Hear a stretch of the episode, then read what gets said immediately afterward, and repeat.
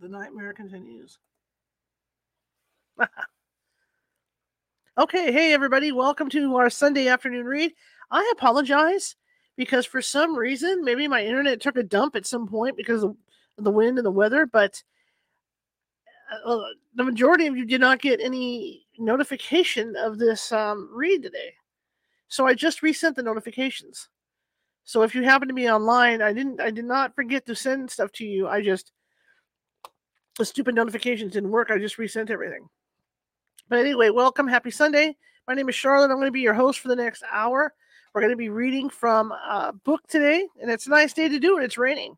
So if you're in California, especially Sacramento area, you can curl up and uh, put your slippers on and all that good stuff and uh, listen, you know, and just get your hot cocoa or whatever it is you drink, maybe something stronger, and uh, listen to me read this book. This book's excellent.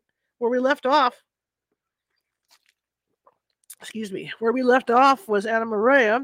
Anna Maria writes about her own experience and buying a um, old Victorian, an antique Victorian chair at a flea market, and she takes it back to her college dorm, and she kind of starts experiencing stuff, which ha- which happens, you know, uh, quite a, more often than not with paranormal investigators. All right. For you guys that don't know me, I'm also the owner of the California Haunts. I can turn this down a little bit today because there's no AC on. I'm also the owner of the California Haunts Paranormal Investigation Team based out of Sacramento. We are 45 strong up and down the state, and we can help you with any paranormal needs that you have. I want to just let everybody know the main website for California Haunts is down uh, because we're moving it to a new server and we're working on some real cool stuff, you know, on the site to make it a lot more user friendly. So if you need to get a hold of the paranormal team, use the California Haunts radio server, californiahauntsradio.com, or check us out on Facebook because uh, we're on, you know, we're on Facebook. There's two California Haunt sites on Facebook. California Haunts Ghostly Events is on Facebook. You know, I'm on Facebook. It's all public, so you can find the, the team there as well. Twitter also. Check out Twitter, because we're on Twitter. We're also on Instagram, but we're not under California Haunts. We're under Ghosty Gal. That's what I go by is Ghosty Gal. So, um, yeah, you can find me there or TikTok. California Haunts is over on TikTok. So there's all kinds of ways to find the team if if, if, if you need help with something paranormal.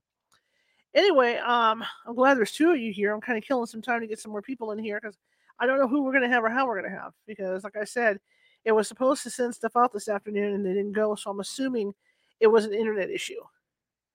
You know, because it's really it was 18 mile an hour winds, which isn't bad, but I mean, it's bad enough. You know, enough for my gazebo to be tossed around and stuff. So, um, it probably the internet at that at that particular time when I was firing the things off went down.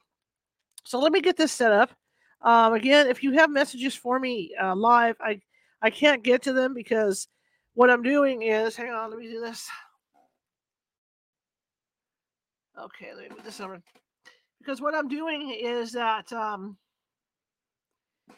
I'm having to read because it's a PDF, so I'm reading it off. I'm reading it off the main screen.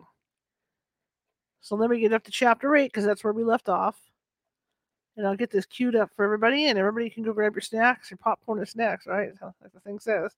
Oh, there we go. Let me go back one. Okay. All right, there we are. Let me enlarge this because I'm blind bat. There we go.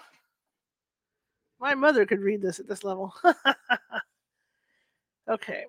I mean, my eyes are a little dry, so I'm going to make adjustments for that too today. Anyhow, um, well, again, I want to welcome everybody. We are here. We're on the air. I got four people. Wow.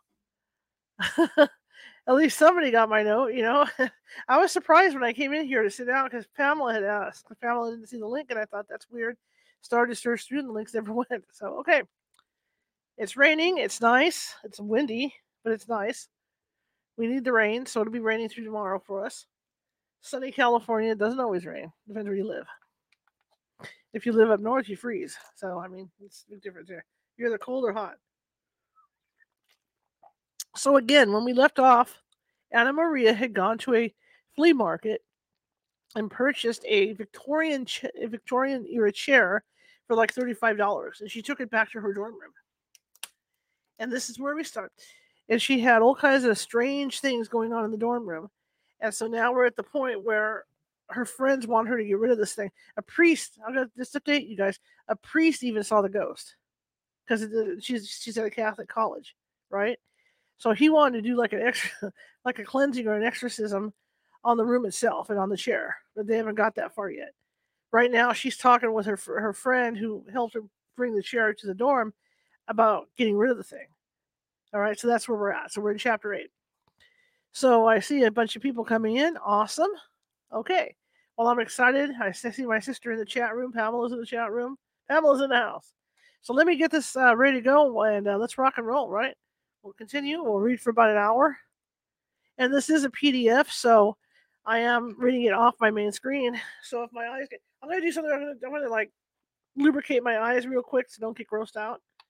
So let me lubricate real fast, make sure I can see stuff. Because I was just taking a nap too a little while ago, so my contacts are dry. Okay. Okay. But anyway, I hope everybody else is enjoying this wonderful weather. Last night it didn't rain, but I had because I, I, have a screen on my front door, so I left it open all night, you know, and uh, just sat there and I don't sleep because it's nice and cool. You know, it's just not. It's just really nice to relax. Even the dogs enjoyed it last night. Okay, so here we go. Apparently, um, because I don't remember exactly how it was when we left off, but apparently, I guess the, the priest finally contacted her because this is where we're starting. So Father McMillan was prompt, right on the minute. He stood he stood outside my door at 7 p.m. Denise, Emmy, the room advisor, Jean, and myself were in the room. He was dressed in what I called priestly garb at the time a, pur- a purple stole, a white gown, and black shoes, as far as I can remember. He had a Bible. He had a Bible with him, a large crucifix, and a large vial of holy water, which he opened once I let him in. He also had a relic of a saint. I forgot which one. He had actually been a priest for some time by the time he joined the campus ministry and used to teach at another college in the Midwest. This I learned after after the blessing, an affair that seemed brief and to the point. What I do remember is how the room seemed to warm up without the thermostat being jacked up. He intoned prayer after prayer, asking us to join in, and the chanting made the room cheerier, hopeful, and warm. I know it wasn't my imagination. Let me enlarge this a little more. There we go. There now. Now, now my mother could read this thing. I tell you. Okay. I know it wasn't my imagination. Let's see where am I? Sorry, I moved it up. My fault. Okay. Channing made the room. Okay. I know it wasn't my imagination. I do remember that. I remember being hopeful that the beautiful chair was mine forever until I moved it to my very own house. I remember the scent of burning leaves outside, even though the window was, was closed. I remember the scent of a candle. This over. Taking taking over the room, borrowed from Emmy, who loved candles. It conjured visions of Christmas as if it were Hollyberry. He walked out, contented that whatever came with the chair had left us in peace. After all, in two weeks, it would be Christmas. I called Dave from the hall phone as soon as the rite was over, telling him how it went and how relieved I was. He said, Elise, give it a week or two. We'll be gone for Christmas break, and hopefully we'll come back to a peaceful room, and you and I can sleep. But less than two days had gone by when the next event happened. I remember it was a Wednesday since midterms were over. Chapter 9 Dave wanted the chair out. I guess because his intentions were strong, he ended up being left alone, his nights full of study and deep, relaxed sleep. On my end, I held on to the wish that I could keep the chair, a bargain considering how, how it looked and felt when I sat on it. I felt expensive, classy, even important. I found out shortly I found out shortly that my desire to own it didn't sit well with the previous owner.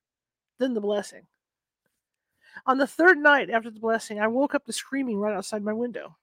Lights came on, the hall lights flooded under the doors, and the room advisor came padding down the hall, checking everyone. Voices from the rooms, door doors opening, slippers slippers flooded the hallway. I emerged into chaos, still partly asleep after several nights of worry and restless study. A woman in her 40s and a nun dressed in headgear and civilian clothes were busy explaining to the room advisor, who appeared very troubled. They proceeded to enter Bernice's dorm room. and I wrapped my robe around me and followed a few of the girls, including Denise and Emmy, to Bernice's room. I felt like a gawker. One of those people you see who watch a car accident minutes before the ambulance arrives. But Bernice was a friend of sorts, and we wondered what had happened at the at 2 a.m. that involved her. Bernice was actually standing outside her door, appearing to be flabbergasted and obviously awakened from sleep. Her room's window was over the portico, and three women, the nun, the advisor, and another woman, whom I didn't know, were all crowded around the window. They were watching whatever was transpiring on the ground below the portico. Below by the portico. You okay? I asked Bernice. She's fine, Emmy replied on Bernice's behalf. They knocked on my door after the screams. I just figured I'd move out of the way. Bernice replied. I'm sorry. I, yeah, I, I'm sorry. They knocked on, they knocked on my door after the screams. I just figured I'd move out of the way. Bernice replied. So she wasn't involved. I walked in as soon as the nun and the room advisor walked away from the window and hurried down the elevators, their middle aged shoes padding down the hall. Whatever was happening was outside, as I thought. The woman stranger was a resident artist and introduced herself. She walked away and marched towards the elevator banks to join the other two women. Through the window, we looked. A nun was outside in a jogging outfit, one of her sneakers off as if she had fallen. Was she mugged? It was not that type of neighborhood, but there's always a first time, I thought. Then an ambulance came. Two technicians approached the, approached the nun, their bags opened. They appeared to be bandaging, uh, they appeared to be putting a bandage on a leg. Eventually, the woman stood, limped, and was ushered into the back of the ambulance. Behind us, the room advisor had returned. She briskly clapped her hands on like a school teacher to a bunch of school kids, prodding a return to our rooms. Someone must have hit her on the leg. She got mugged. A nun. Imagine that. She was just jogging. And so on and so on. I shut the door, turned up the heat, and slipped promptly into oblivion. In the cafeteria, I carried my tray of eggs, pre made hash browns, and a bowl of Cheerios sans milk, and approached the customary table of suspects, my New York friends. Among them sat Dave, all huddled together. Denise sat near the center of the long table and looked up first as I approached. They all stopped and looked up at me as I plopped my tray down and sat. Bernice, not normally a table member, was there too. She spoke first. The nun? She made up with your lady on the infamous chair. Your lady of the infamous chair, with the hat and heels. Dave appeared terrified behind his Coke bottle glasses. Denise nodded grimly in agreement. She looked piqued, almost sordid. How did you guys find out? I ventured. Apparently, Marcy had been listening to the room advisor talk to the nun. The nun was jogging back down towards our building, and there was a woman there, all dressed like Marcy saw. Same description. What happened to the nun? She saw the woman, thought she was kind of odd, jogged past her. and before you know it, the woman's eyes were blazing as the nun jogged, jogged by. Denise swallowed, warming to her story. Then Marcy interjected. The same woman I saw exit your room. She was downright glaring at the nun. So the nun did a double take and got really scared. The woman ran after her, but she saw the woman was floating, Denise finished. Marcy nodded, her face stunned. Snickers from the group, but Marcy and Denise weren't laughing. Then, before she knew it, the slap on her leg, and she fell. What happened to the woman who was floating? This was Dave. She disappeared, Bernice interjected. Nervous laughter. Another tray plopped at the end of the table. It was Joy Bernard. I got an idea. Dave interrupted. This isn't a game, Joy. I'm not treating it like a game, Joy said defensively. Guys, Denise, the self the self-proclaimed re- referee. Let's toss it, one said. Yep. Okay, where? Town dump is where it's headed, another said. Now, get Father McMillan again, another said. I told him I had tried the blessing and I was willing to open and I open any suggestions. Dave raised his hand. Yes, Dave. Let's allow the priest another chance, okay, Elise? Yes. I feel like we need to leave this up to the ministry. I agreed. But the priest may not be available for another week. This from Bernice. Joy? Denise ventured. Dave rolled his eyes. Joy was ready. I got a plan while you, I got a plan while you arranged with Father McMillan. First, you need to move the chair out of the dorm, as she doesn't like it there. Chapter 10 Dave single handedly hauled the chair and sat on it as he descended the elevator. I followed, jumped in, and off we went. Downstairs, Marcy, Denise, and I uneventfully hauled it on, onto his beetle. Then the short trip to the beach, where our friends Trey and Lucas lived, facing the local facing a local beach. At the time, we thought a rental was the ideal place where Joy Bernard could do what she felt might work to get rid of the occupant of the chair. In deference to them, and in my own selfish stubbornness to hold on to the chair, I agreed for a seance to be conducted by our self proclaimed psychic friend. Call us sophomoric, childish, dramatic, you choose. But it seemed to make sense while we waited for the ministry and was a measure to get the chair off campus and the university out, out of our hair. Little did we know what could result from such an act. Not one of us was even of the legal drinking age. None of us was okay. I'm sorry about that. I have to move it up. So you know, none of us was even of the local drinking age of the day, though it was 18 at the time. Our decisions were based on a bunch of sophomores looking for some excitement. I believe now, several years later, as a much wiser and better informed adult, that staging a seance was downright foolish, if not dangerous in retrospect. Early in December, or early December sent gales of laughter, of laughter, of laughing wind, mocking us collectively in our foolish attempt to rid the chair of the occupant. Connecticut, in the early 1980s, way before we had any awareness of global warming, exuded its typical New England landscapes a bending wind, a beach strewn with white wafting water, and rolling waves on a gray landscape.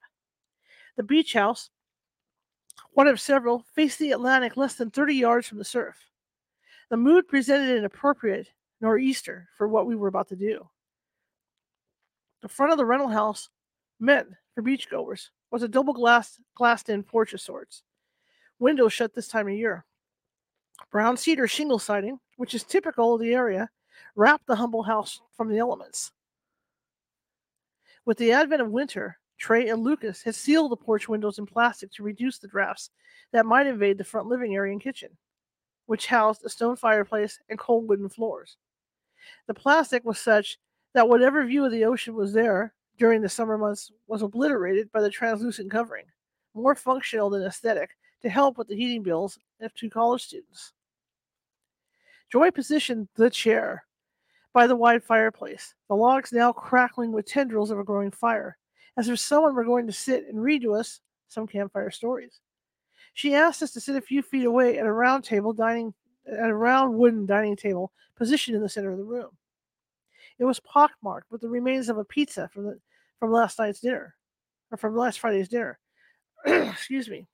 Lucas cleared the debris, wiping it off with an old T-shirt from an wiping it off with an old T-shirt from from, from an Eponymous guitar concert. I hope I said that right. The eight of us sat, Dave to my right, Trey to my left.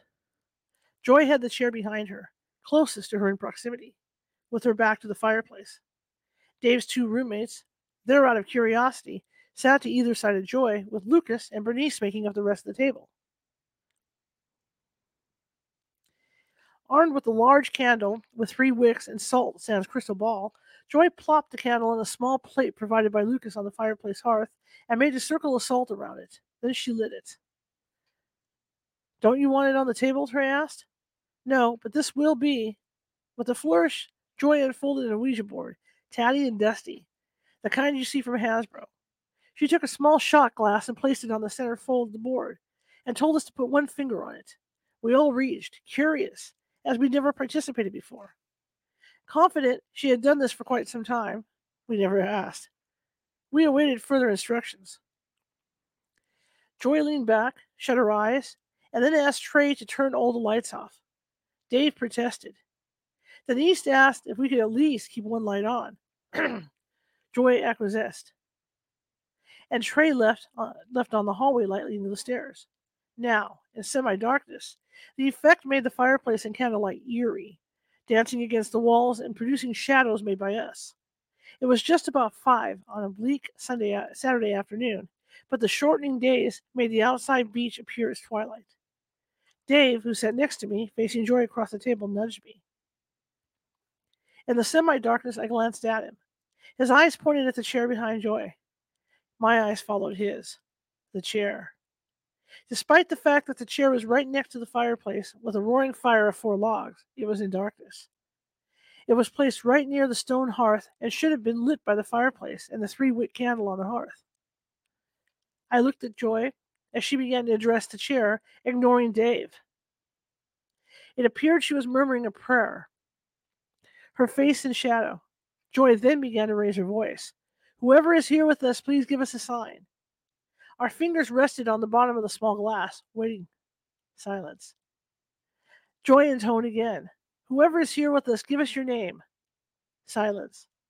Bernice withdrew her finger, shaking her arm. Joy opened her eyes. You have to keep your finger on the glass, she told Bernice. Then the glass moved. Skimming over the surface of the board before Bernice could place her finger back, it went to the letter G. G, said Joy. Bernice's finger joined ours. The glass moved to O. Oh, said Joy. Silence. Go where? Joy asked. Silence. Then the glass cup moved again. G. O. Please tell us where to go.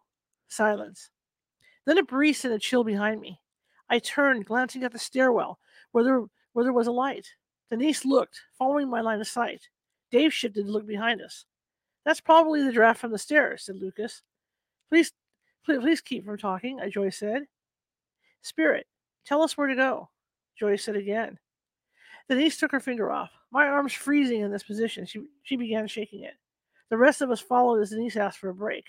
It had been at least 30 minutes.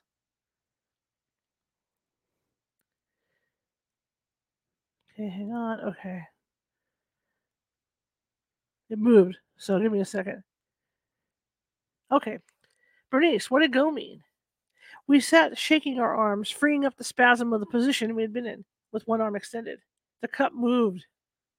Joy's eyes, now open, became large. Who's moving it? I gawked as the cold entered the room. Denise, then Lucas, then Trey stood. The glass stopped. Okay, Joy, can you Dave, Joy replied. Let's all put our fingers on it again, people. We all placed one finger on the glass bottom. Then it happened. The glass began to move in earnest, skimming the surface. Go. Go? From Joy. It moved to the word yes. Yes, Joy repeated. It moved again to yes. Where? Dave asked. Then the glass moved rapidly. Our fingers almost straying strain with a quick, unexpected movement. A W A Y. Joy's face mirrored shock. Away. Joyce said in a loud voice. Go away, Dave clarified. The glass flew across the table into the fireplace, shattering the glass. The candle blew out. The light from the stairwell winked off. Darkness. The fireplace logs began to weaken, plummeting the room in even darker, even deeper dark. I stood, ready to run. Dave. This was Denise. She was looking at the chair. You see it, Elise? Joy turned to look behind her at the chair. Someone's here. I looked away, stood. I moved out of the circle and reached for the crucifix on my chest, pulling it out. Joy shot up and moved away from the table. Her eyes were wide. The plastic wrapping ripped off the windows. The windows slammed open, blasting cold air. A wind blew the board off the table. I was out the door, down the steps with Dave and Bernice at my heels. The tide was gaining. Gus. As we turned to look back at the house from, from the sand, Denise was running down the front steps, grasping her coat. Trey, Lucas, and Dave's roommate followed us at, at the rear. The screen door slammed back and forth. Dave ran back for Joy, who finally exited down and onto the sand, joining us. Dave looked pointedly at me. Did you see her? I I don't want to see. I realized I had been shaking even before the chill had set in the room, despite the roaring fireplace. Without a coat on, I caught myself still holding on the crucifix around my neck. Joy was terrified. I have to go back and use the bathroom. You guys get your coats, and I'll get the rest of the stuff. What about the chair? You can't leave that damn thing In. You can't leave that damn thing in there. Trey was terrified in awe, looking at the house as if it was on fire. Lucas ran in. He, Joy followed. Minutes later, they both reemerged. Joy had the board, folded it, and wrapped it in a blanket. I can't destroy it. It will have to be stored somewhere safe. Lucas was carrying the chair. Dave met, Dave met him, and they both carried it towards the water line. Let the tide carry it away, Lucas. Lucas backed away. They all turned to me. What did we do with it? Denise asked, her eyes, her eyes bulging and glistening with fear or the cold. Let the water take it. You can you can't destroy it. It will make her angry. Joy was adamant. The winds were gaining. Let it go where it wants. I, I turned away, dismayed. Everyone followed as I turned my back, facing the porch door, away from the winds. We had to go back inside eventually. Then, through the open windows, I saw the light from the stairwell come back on. The house was a mess. Trey and Lucas, with our help, dried the floors, shut and secured the windows, and placed the plastic back on. Our evidence, the shattered shot glass, is still in the fireplace. Through the glass door, we watched the chair sitting at the edge of the surf, the water lapping at its legs. Someone called the landlord. It was Denise, pragmatic as, as ever. I moved out of the dorm at the end of the semester shortly before Christmas break. I joined Denise in, in the upperclassmen dorm across campus and well away from St. Justina Hall in spring. The room had a bad vibe after that. A year later, Dave and I returned with Joy to the flea market, hoping to locate the vendor who sold me the chair. We never found him, so the origins of the chair remain a mystery. Trey moved to a neighboring town, where he joined two other art majors in an old Victorian house. The experience of the seance made Trey, the more adventurous of the two, curious. Lucas, born from a superstitious family, would not return to the beach house and only stayed a week after our seance. He contacted the landlord, who had a trash company haul it away, as even the tides would not take it. Lucas moved to an upperclassman dorm. The Victorian house Trey subsequently rented with two other students was reported to be haunted by a girl who used to cast spells in the attic of the house. The girl's mother reportedly saw a creature with talons, which followed her to her car. When Trey returned to the beach home with Lucas one last time and scanned the house for any debris or remaining furniture, he invited him to the new digs, the Victorian house, and Lucas declined after hearing of its history.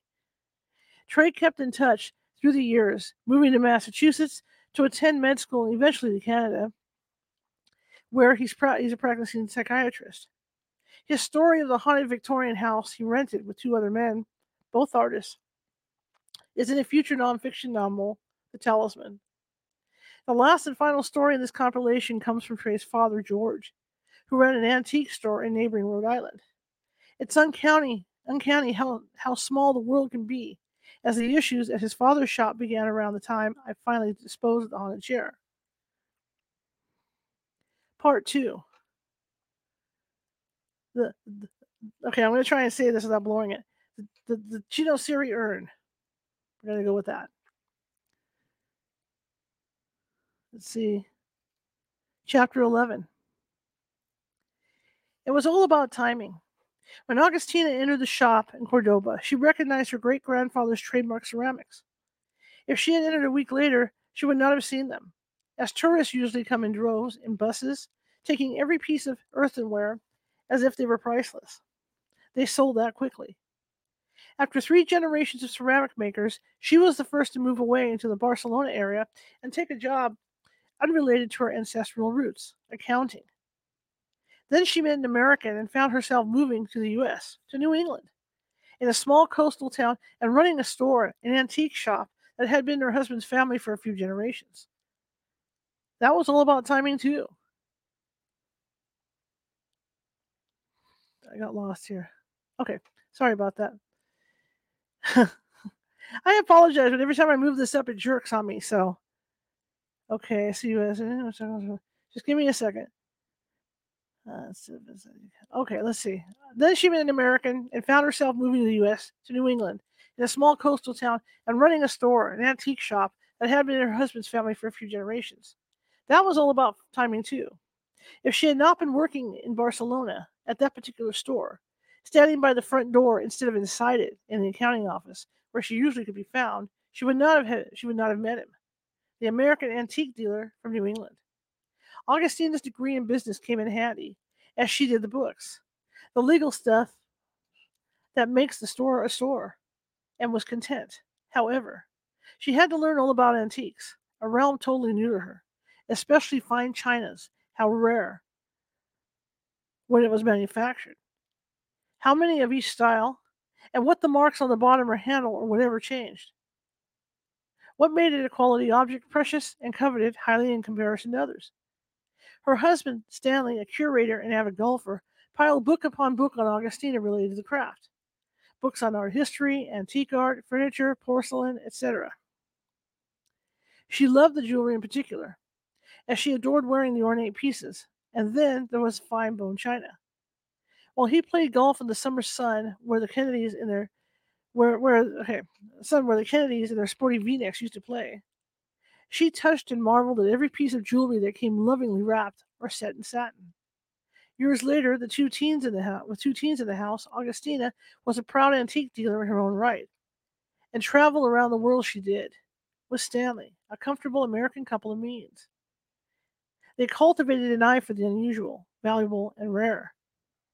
However, once in a while, Augustina indulged by seeking pieces that were fun, vintage objects that were not yet antiques, but complemented the decor. She had begun a, a, a chinoiserie collection, blue and white porcelain pieces of Chinese origin. It was a game of sorts to determine which ones were, were fakes, vintage, or older with value. Her parties were hits with guests when the guests marveled at which pieces were authentic and which were, which were from contemporary decor shops. Towards the end of one particular winter, Augustina was in a small street in a far off, in, in far off Krakow, Poland, when an object caught her eye, a large urn. The piece, she learned from the shop, had been made prior to World War One. Augustina returned to their hotel and researched the urn, wary of the vendor she had not met before. It was from the it was from the Qing dynasty. The shopkeeper, a man of Hungarian descent, indicated it was from the late 1800s, procured from a house sale at the end of World War II. She did a double take when she returned to inspect it in more detail, now with Stanley in tow. It looked to be in perfect condition, almost as if it were new. Stanley was not too eager to purchase it as it was expensive and appeared to be only a few years old. However, Augustina was so eager to have it that he eventually gave in despite his misgivings. Perhaps, he agreed, it was just that expensive because it was in perfect condition. So perfect, he indicated, though a studied look in his eyes gave away his, his apprehension. But give in he finally did after negotiation for after he negotiated for a better price and the vendor agreed. That done, they made arrangements to ship it and took the certificate of authenticity back to the back to the room for further research. However, as with any avid buyer, eagerness made them neglect to open the urn and inspect the interior, as any dealer would. The vendor, a man used to heavy drink, buxom like a woman, with soft hands and a predilection for heavy sweaters, marked the urn's shipping label for his class. He encased it in bubble wrap and carefully blanketed it in a layer upon layer of crumbled Polish newsprint. It was insured, vetted, and handled with great care. Chapter 12 A large brown box, three times the size of the family dog's crate, emerged from the back of the UPS truck. When the parcel man rang, he peered at a hallway with high ceilings, heavy mahogany paneling, and sconces on the walls. A large and stately brownstone house, wrapped by a garden with a black wrought iron fence, greeted the UPS man, who stood waiting with a clipboard. At the front door, a very meticulous petite Filipino woman, Vilma, smiled and opened the door. She had been with the couple for decades and had supervised one babysitter after another when the couple's younger daughter was still a small child.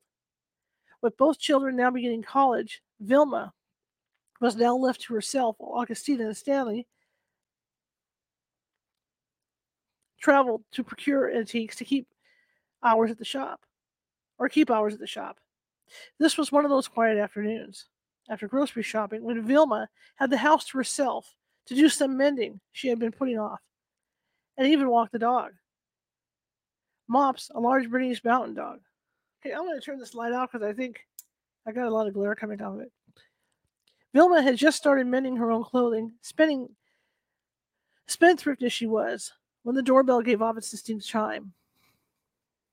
The dog followed her as she descended the stairs, her slippered feet patting on the carpeted steps. When she opened the door, the UPS man was at the ready, his clipboard and pen paused in midair for her to sign. He had a look of frustration on his youthful face, as if she had taken too long to respond. She signed after glancing at the correct address until he proceeded to recount how the box was incredibly heavy, as if it re- were resisting, resisting his attempt to take it out of his truck. Vilma then asked if he would help her bring it in, as she herself, now in her late forties, had a bad back.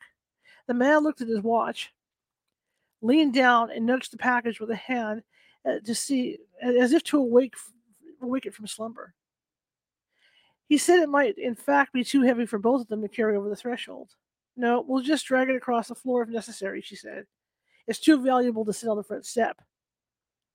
Vilma put her hands on both sides of the box as he reached under to support the weight from falling, giving her the lighter in the deal. The box proved lighter than she thought. She looked back at the youth in amazement, wondering, wondering what if, okay, what if anything could be wrong with him. As soon as the box was in the foyer, the Bernese began barking in alarm from behind her.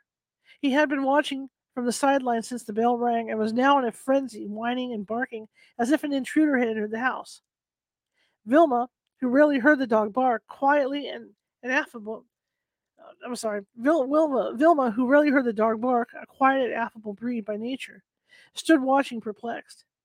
She wondered, she later recounted, if the dog needed to get out to do his business. She quickly wove her way through the large house, heading for the back door by the kitchen, calling out to Mops to come and exit. Mops would not cease furiously jumping at Velma's Japanese style apron as he followed. Staining it almost, the creases, un- the creases undulating as his large paws made contact with the starch fabric. Velma heard the truck pull away from the gate, leaving the box inside the open front door. I'm afraid, Velma told Augustina later in a precise use of the English language when she returned from shopping. Mops never bark like that. Augustina was used to, to, to Vilma's nature, a woman raised in the far off provinces of southern Philippines who was shy and fearful of nature, by nature. Nonsense, she replied. It's just a strange scent for Mops. It's new to the house, and he will get used to it. Augustina entered the kitchen and saw the dog inside his crate like a large panda that had been scolded, frowning a dog's frown and whining. Then, leaving Vilma to prepare dinner, Augustina strode to the drawing room and stopped at the door where she saw the large, unopened box sitting on the carpet near the grand piano. Vilma, true to her strength, had been able to move the box away from the front foyer. Chapter 13 The French doors were open, the dimming light from her little, let's see, the dimming light from the patio casting a glow over the huge box. Augustina was excited that it came right on time to display it for her little luncheon party later that week. She strode over to her. Okay, I'm sorry. She strode over to her chinoiserie by the bay windows of the sitting room to examine where she could place the urn, and then went back to the drawing room. That's when she hesitated, wondering what was amiss. Then there was the stillness, too still. The hairs on my arms, she said, despite the last warm rays of the sun on the patio nearby, were standing like static. She walked past the box and onto the flagstone patio, surveying the garden of fruit trees, apples, pears, and an arbor of grapes. At first, she thought apples. I'm sorry, At first she thought perhaps there was a lightning storm coming that afternoon, which could account for the silence and the static. What's the matter with me? she thought. The silence was etched in my ears like thick cotton. She clarified that it was like that when she was a child who suffered through an ear infection. Then she realized she, like Vilma, and an inexplicable fear suddenly throbbed in her heart. She surveyed the garden, feeling, watching, her, side, her, her sides up like hackles of a dog. Here and there, the bird feeders were full of weeds of seed, were full of wheels of seeds, nary a bird on them. Afraid of what? I inhaled, then blew out my stress. Augustina said.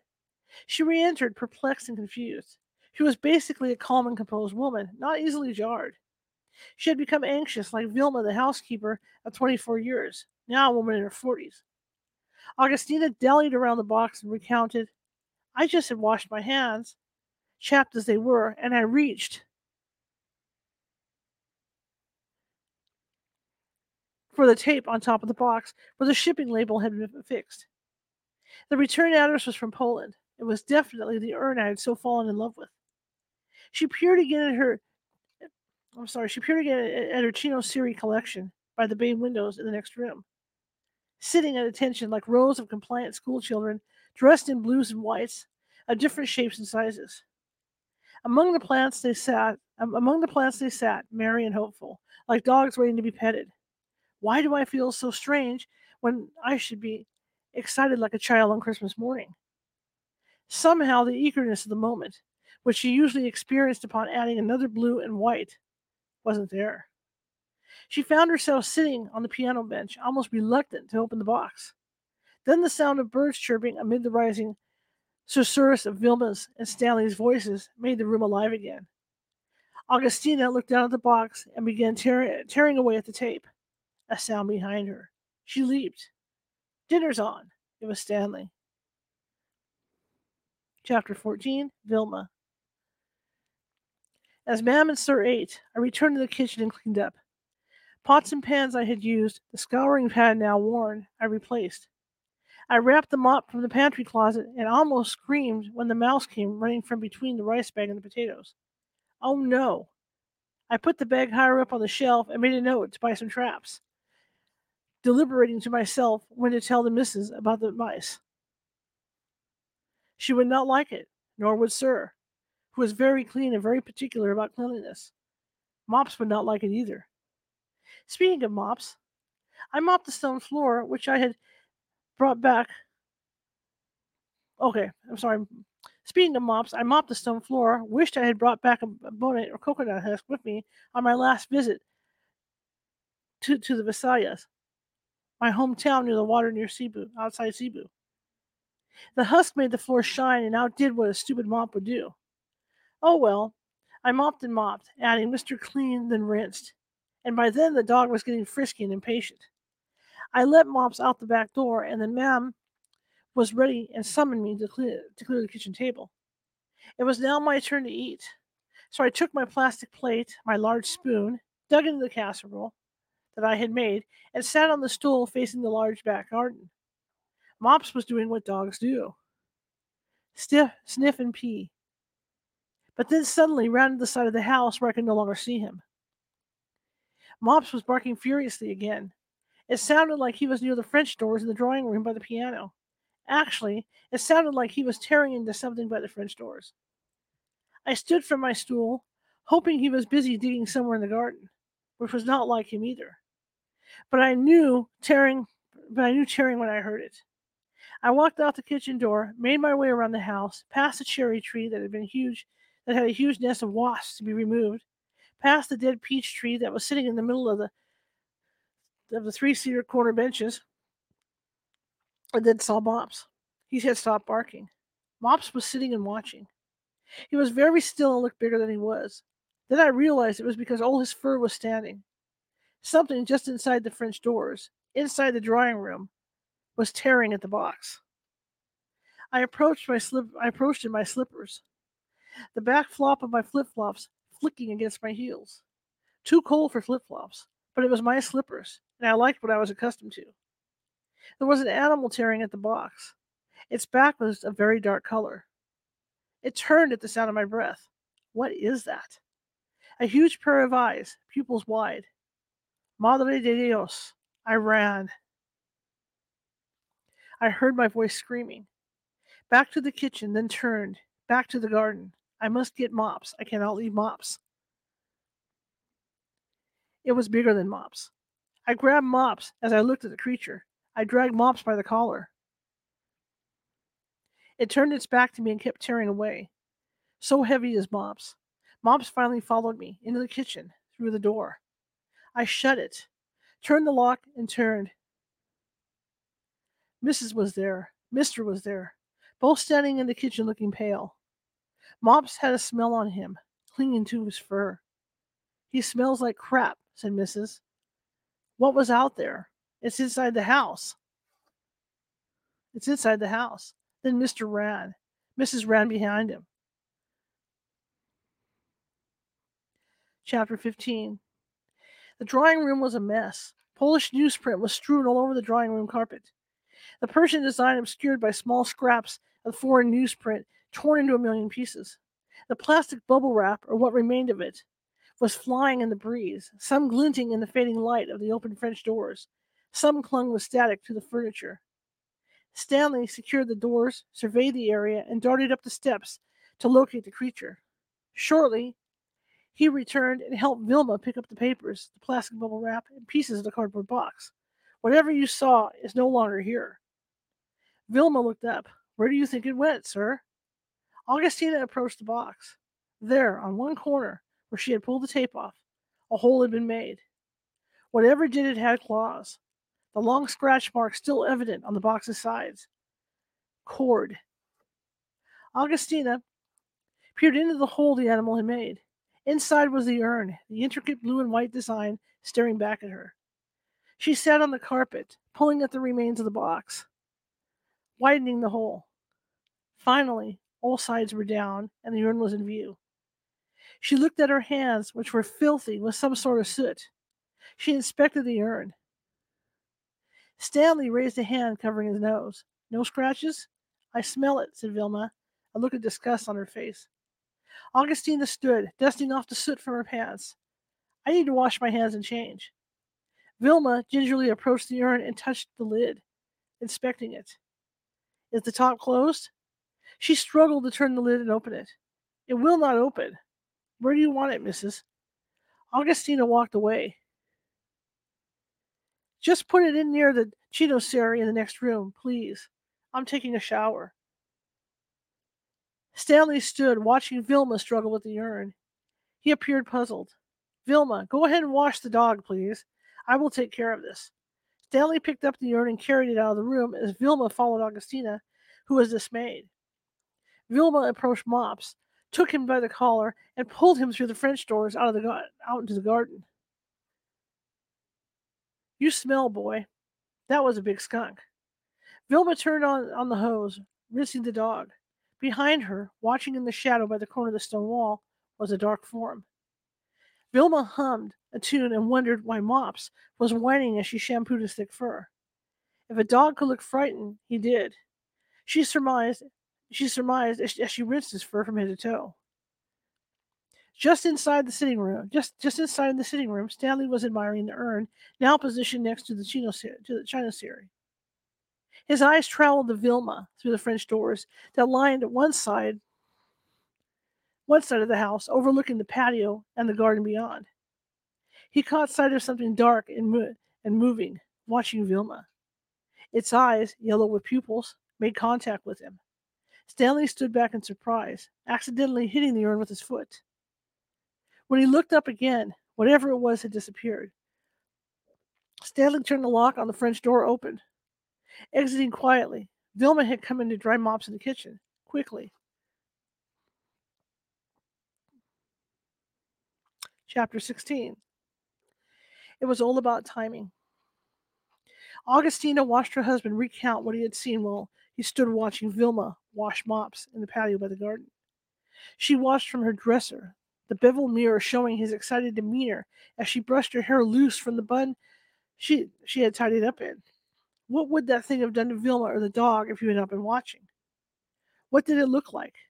She wanted to know, as she didn't want anything to attack her lovely dog or her faithful housekeeper. Did you tell Vilma? Stanley looked concerned, even as she strode towards him from and sat by his side at the edge of the four poster bed, an antique from Portugal. He didn't want to tell his wife that it was a skunk to a yeah, he didn't want to tell his wife that it was a skunk to allay her anxiety, even though it had certainly smelled up the entire drawing room. Because it certainly wasn't. He began to feel that the dog was being stalked, if that made sense, or that the dog had made some animal angry. Skunks don't stare back at you with such menacing looks in the size that rivaled Bernese. A dog about no about a dog about no pounds full grown. Oh, 110 pounds full grown. What atta- what had attracted the dog or the animal to the box? As far as he could tell, there was nothing organic or edible in that box. Or was there? He himself had tried to pry open the top of the urn and now wondered why it was so secure, as if it had been sealed on purpose. Whatever was inside had attracted a large animal of some type, and Mops was on it, onto it. Tomorrow, he told her, he would get something to pry loose the top of the urn. Then that would tell him, he thought, what animal could be attracted to it. Could it be food? Preposterous. Why would anyone store food in an urn?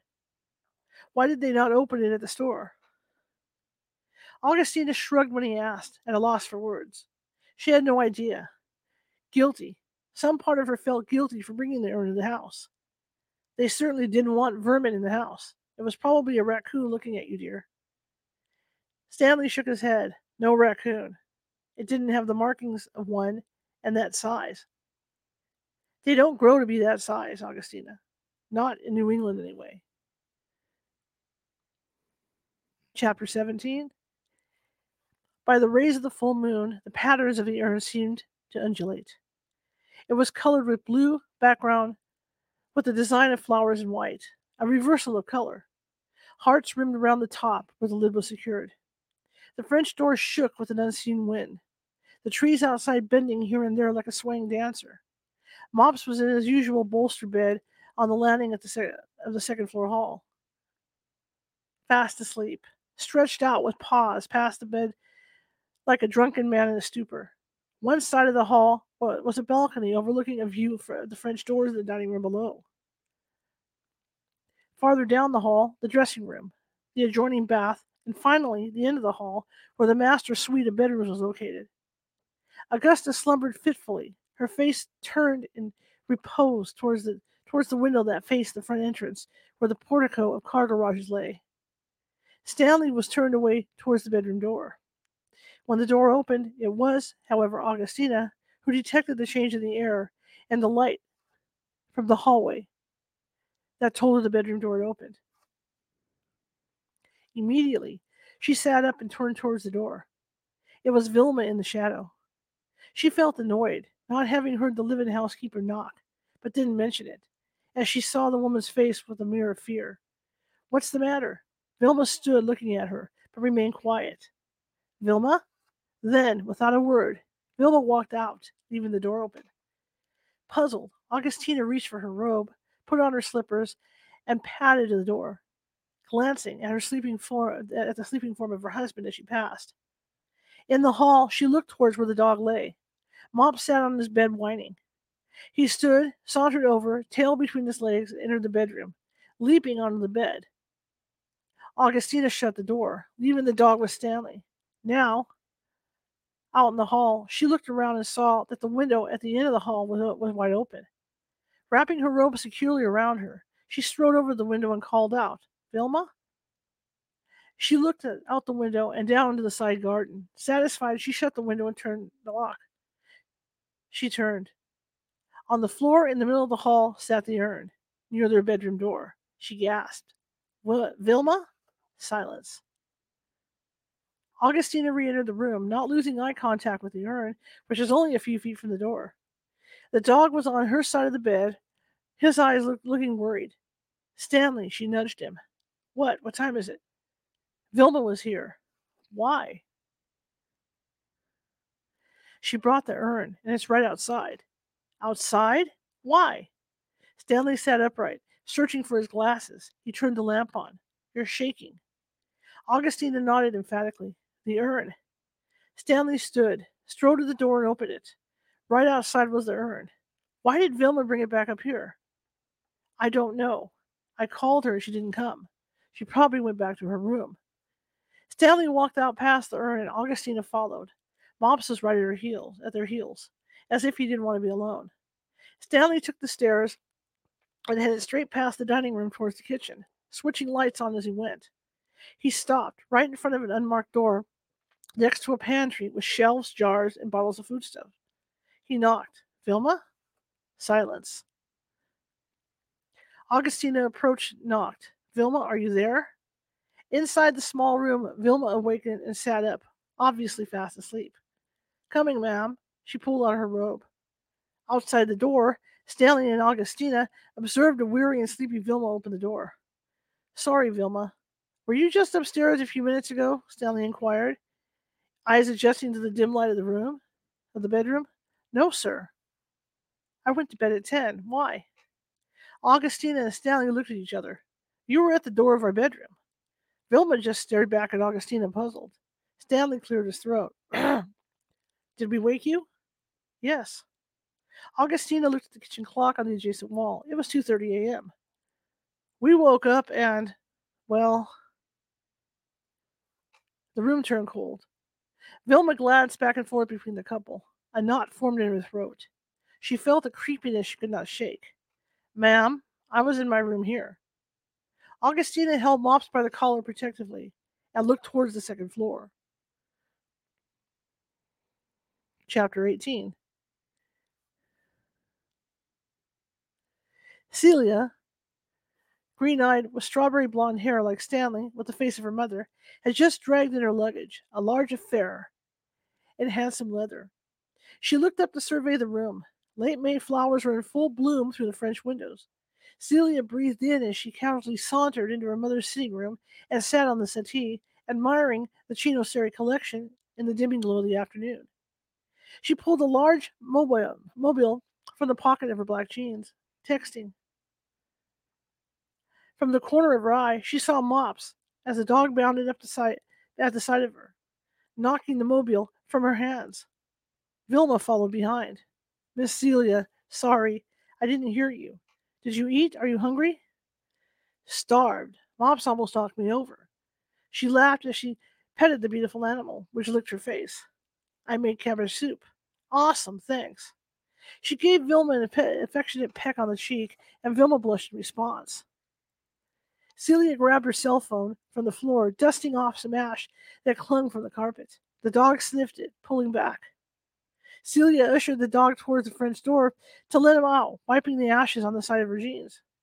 Vilma, in the act of, t- of taking the young woman's ba- luggage, placed it down quickly and grabbed the dog's collar. No, let's keep him inside until we're done, okay? Celia paused. No problem. Everything all right? What's that on your jeans? Nothing. Dust, I guess. Augustina appeared. Celia ran over and, like a small child, hugged and showered her mother with kisses. Mother and daughter examined each other. Mom, you look good, but you look peaked. Augusta glanced Augustina glanced glanced at Vilma, giving her an, a knowing look. Let's eat and we'll talk. Celia looked around the room. Where's Dad? He's taking care of an antique we recently bought. Vilma had a rag in her hand and started dusting off Celia's jeans. Really, Vilma? Really, Vilma? I took a shower before I got on the train. Celia laughed. Vilma glanced at Augustina with a look of apprehension. Augustina examined her daughter's jeans. Sorry. It's the dust from the carpet. Celia strode off, leading the group to the kitchen. I'm starved. Vilma followed her down the hall. We have ham, too. Celia plunked herself down at the large cafe style bistro table for six, arranged in the sunroom, where a series of windows looked out into the back garden. She looked up and marveled at the ceiling, which had a recent addition. Stanley had enhanced the sunroom by placing beveled mirrors on either side of the brass chandelier, one side reflecting a view of the garden beyond, and the other the adjoining kitchen. Looks great, Mom. Augustina joined her daughter at the table, holding a steaming cup uh, of, of tea, admiring her. She observed Vilma serving the hot cabbage soup with a medley of beef ribs, carrots, and ears of corn. Vilma served it in a soup tureen decorated with French dancing lords and ladies. A Limoges piece of china Augustina had acquired from their last trip to the Perigord area in France. The cobalt blue tureen with the dancing lords and ladies complemented the pastel blue and, and cream theme of the kitchen and adjoining sunroom. Vilma produced a large soup bowl, which she placed in front of Celia in a, in a celadon green color, which exuded elegance. But it was not an antique. Augustina thought. She didn't want to risk using an antique set of dishes for daily use, or just in case it was haunted. Celia helped herself to the steamy soup, adding fish sauce to the mix to enhance the flavor, a bottle that Vilma had used in sauteing all, all her cooking. Augustina marveled at how her daughter was so knowledgeable about international cuisine and soon art history and anthropology, which was Celia's double major. They were they were eating in silence when Celia insisted on Vilma joining them, as she had grown close to the loyal housekeeper she knew as a child. Augustina grabbed a soup bowl and signaled Vilma to join them. Without Stanley there, Augustina felt more relaxed about the excuse me, about the social mores he appeared unwittingly imposed when it came to domestic help. Settled in with the three of them eating in, in companionable silence, Augustina decided it was as good a time as any to update her daughter on what had been happening during the past few odd weeks. Before her younger daughter, Cindy, joined them for the summer break. She didn't want either either one of them caught by surprise in the event that something else happened at the house. Vilma was in the act of putting away the dishes when Augustina raised her hand to stop her. Vilma, sit for a few minutes, please. Let's catch Celia up on what's happening.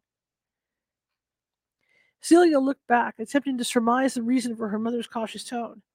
Mom, are you and Dad having problems? Oh, no, no, no, no.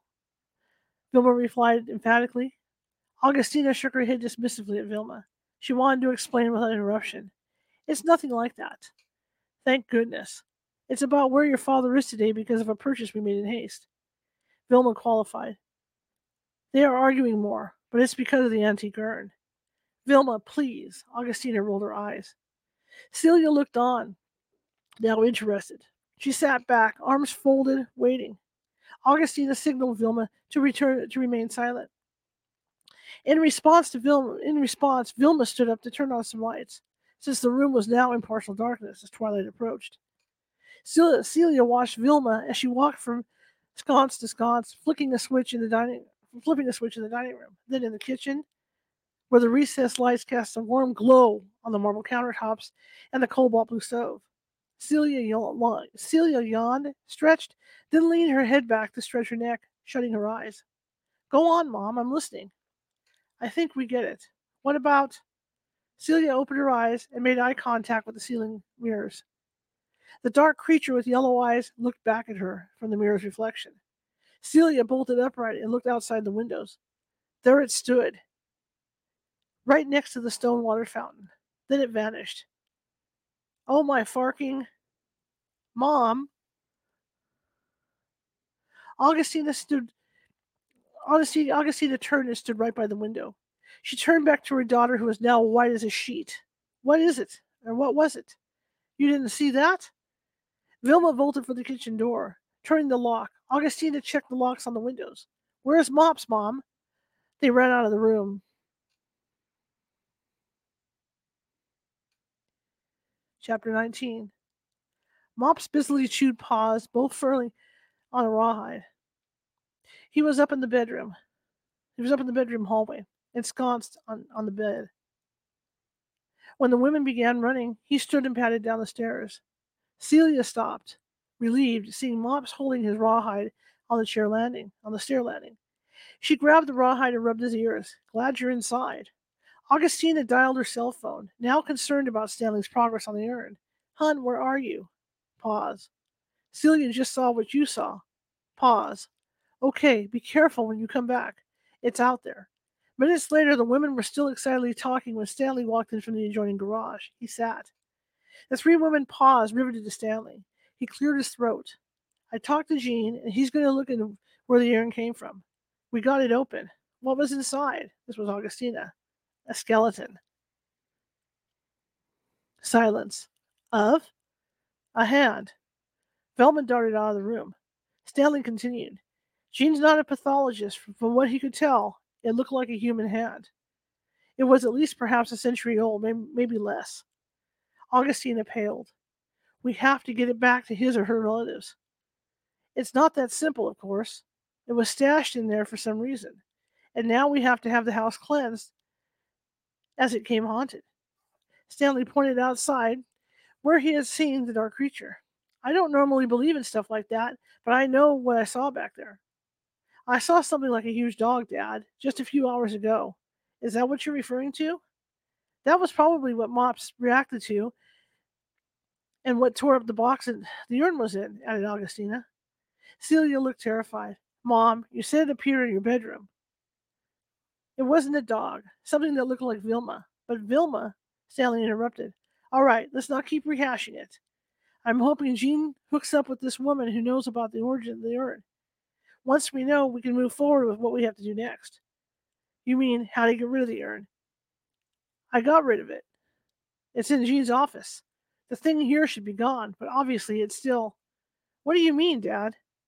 The urn came with something. Jean called it a guardian spirit. That's probably what you just saw, even though the urn's no longer here. Okay, we're going to stop at chapter 20 so we can continue next week. Pretty cool story. Pretty cool story. Let me light up my life again here.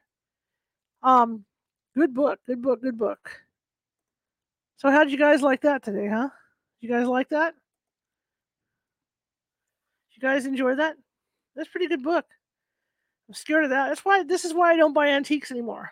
I just don't do antiques. I used to antiquities, but not anymore. Nope, nope, nope, nope.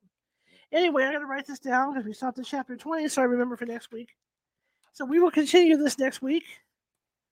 Sorry for the weird reading, but like I said, when I go to move it up and stuff, hang on, chapter 20. When I go to move up the page, because I'm reading off a PDF, the page jumps on me and I'm trying to figure out where I'm at because it, it, the mouse moves it up weird. But otherwise, it's it's it's a, it's a really smooth read. The whole book is.